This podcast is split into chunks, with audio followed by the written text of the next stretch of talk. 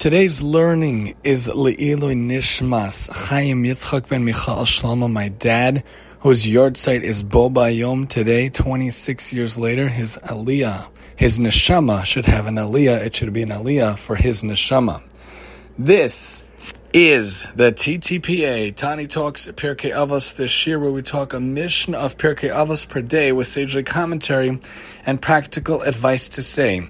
We are looking at Perek Hey, Mishnah Hey, chapter 5, paragraph 5, talking about 10. Asara Nisim Nasu HaMikdash. There were 10 miracles done for our forefathers in the Beis HaMikdash. Let's read it all and then we'll come back. Lo Hipila Isha Mireach. Mireach.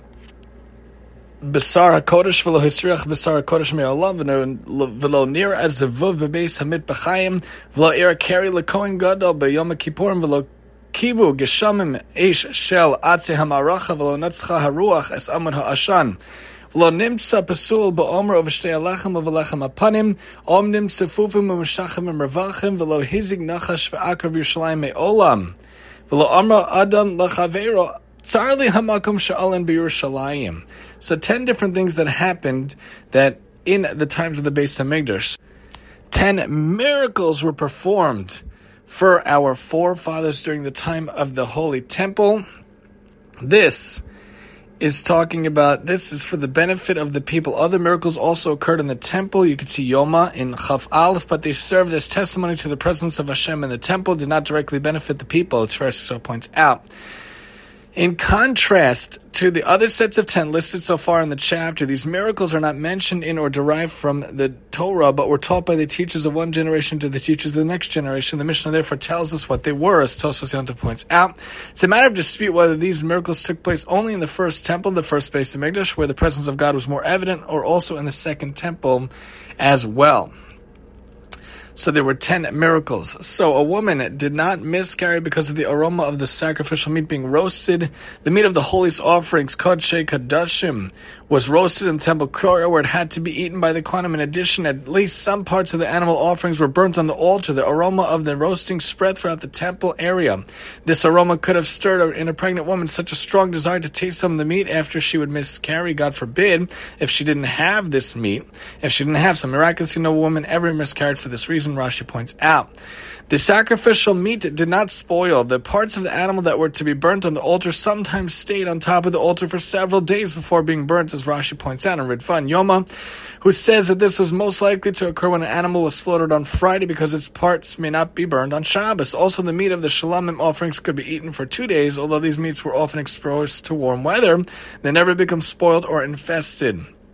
A fly was never seen in the temple's butchering area. If animals and flies you would think would be attracted to the various blood intestines of the animals that were processed in the temple, but Besides demonstrating the presence of God, the miracle also made life more present for the Kohanim who dealt with the offerings, and they didn't have any of these creatures of these flies flying around in the butchering area. Discharge was not experienced by the Kohen Gadol on Yom Kippur. The Kohen Gadol had to perform almost all the temple service on Yom Kippur. If he would become Tame, he would have to be replaced by the assistant, the Sgan, Kohen Gadol. While this did in fact happen several times in Yuma 12b and 47a, it was caused only by other sources of Tumah and never by a certain type of discharge. Rashi points out this miracle occurred in order to spare the Kohen Gadol the embarrassment of being disqualified because of such a thing, as Rav points out. In addition, rain did not put out the fires of the piles of the wood of the altar of the Mizbeach. Although the fire of the altar, of the Mizbeach, was exposed, it was never put out by the rain, Rav points out. This miracle benefited the people because they're forbidden to eat their shares of the offerings until the required parts were burned on the altar, as Ferrisville points out. In addition, wind did not come to the and overcome the column of smoke that arose from the altar, that arose from the mizbeach. The smoke rose in a straight column.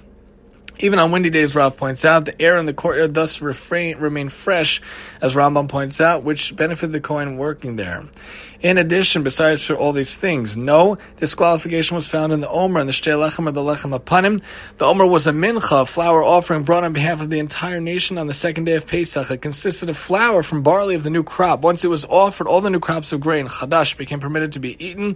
Sivayikra, the barley for the Omer, had to be harvested the night before. It was offered and they did not harvest more than necessary. Therefore, if the harvest of grain became disqualified during the day, it cannot be replaced. Thus, the Omer cannot be offered that year, Rav points out.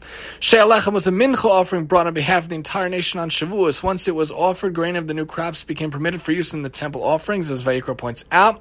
The loaves of the Shtei Alechem had to be baked before Yom Tov because baking them on Yom Tov was forbidden, Pesachim points out. Thus, if the loaves became disqualified on Yom Tov, the Shtei Alechem could not be offered that year, Rav points out. The Lechem Apanim were 12 loaves of bread that were arranged on the table, the Shulchan in the temple, each Shabbos, and removed the following Shabbos, as Vayikra points out. Baking them on Shabbos was forbidden, as Menachel shows us. Therefore, if they became disqualified on Shabbos, no new ones could be baked to be placed in the shulchan that Shabbos. As a result, the shulchan would stand empty until the next Shabbos. Rashi points out these three offerings could become disqualified in many ways, such as by coming into contact with a source of tumah, by being taken out of other required locations, by being prepared by disqualified kohen, or by being prepared impro- improperly. It was a great miracle that none of these things ever happened, as Melech Shlomo points out.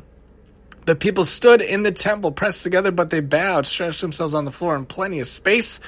On certain occasions, especially on Kippur and the pilgrimage festivals like Pesach, Shavuos, and Sukkot, the temple courtyard was filled with Jews who came to pray and to bring offerings. At times, they literally had no room to move. Yet, when the time came for the people to bow down, such as when the Kohen Gadol pronounced the special name of Hashem during the Yom Kippur service, a miracle occurred and the area became spacious enough for everyone to bow. Not only that, but there were four amos of space between each person and his fellow so that no person would hear another person's private prayer, as Rashi points out. And no snake or scorpion ever harmed anyone in Yerushalayim. Some commentators understand this to mean that no one was ever bitten by a snake or scorpion, Meiri points out. Others understand it to mean that no one ever died from a snake or scorpion. You can see Rashi as well. And the person did not say to another person, the place where I lodge in Yerushalayim is small for me. Great numbers of Jews came up to Yerushalayim for Pesach, Shavuos, and Sukkot. They all needed a place to stay. Nevertheless, no one ever complained that his accommodations were too small, as Rav points out in the second explanation. So all these miracles happened in the time of the Beis Hamikdash. And it should be zocha that we all have the Beis Hamikdash speedily in our days. We should wait and, and pray that Mashiach comes, that we're hoping for Mashiach and we're looking for Mashiach. And it's apropos that this is the Mishnah we're talking about today my dad's because he was always waiting, always ready, always wanting Mashiach to come, always wanting the Beis Hamikdash to come, always thinking about it. So too we should be thinking about Mashiach, have our bags packed and ready, and we should be zocha that by learning about these wonderful miracles that happened during the Beis Hamikdash, we should be zocha that the Mikdash does come again speedily in our days, and may that day, in fact, be today. Join us next time as we talk about 10 things that were created on an Erev Shabbos here on the TTPA, and I'm your host, Tani.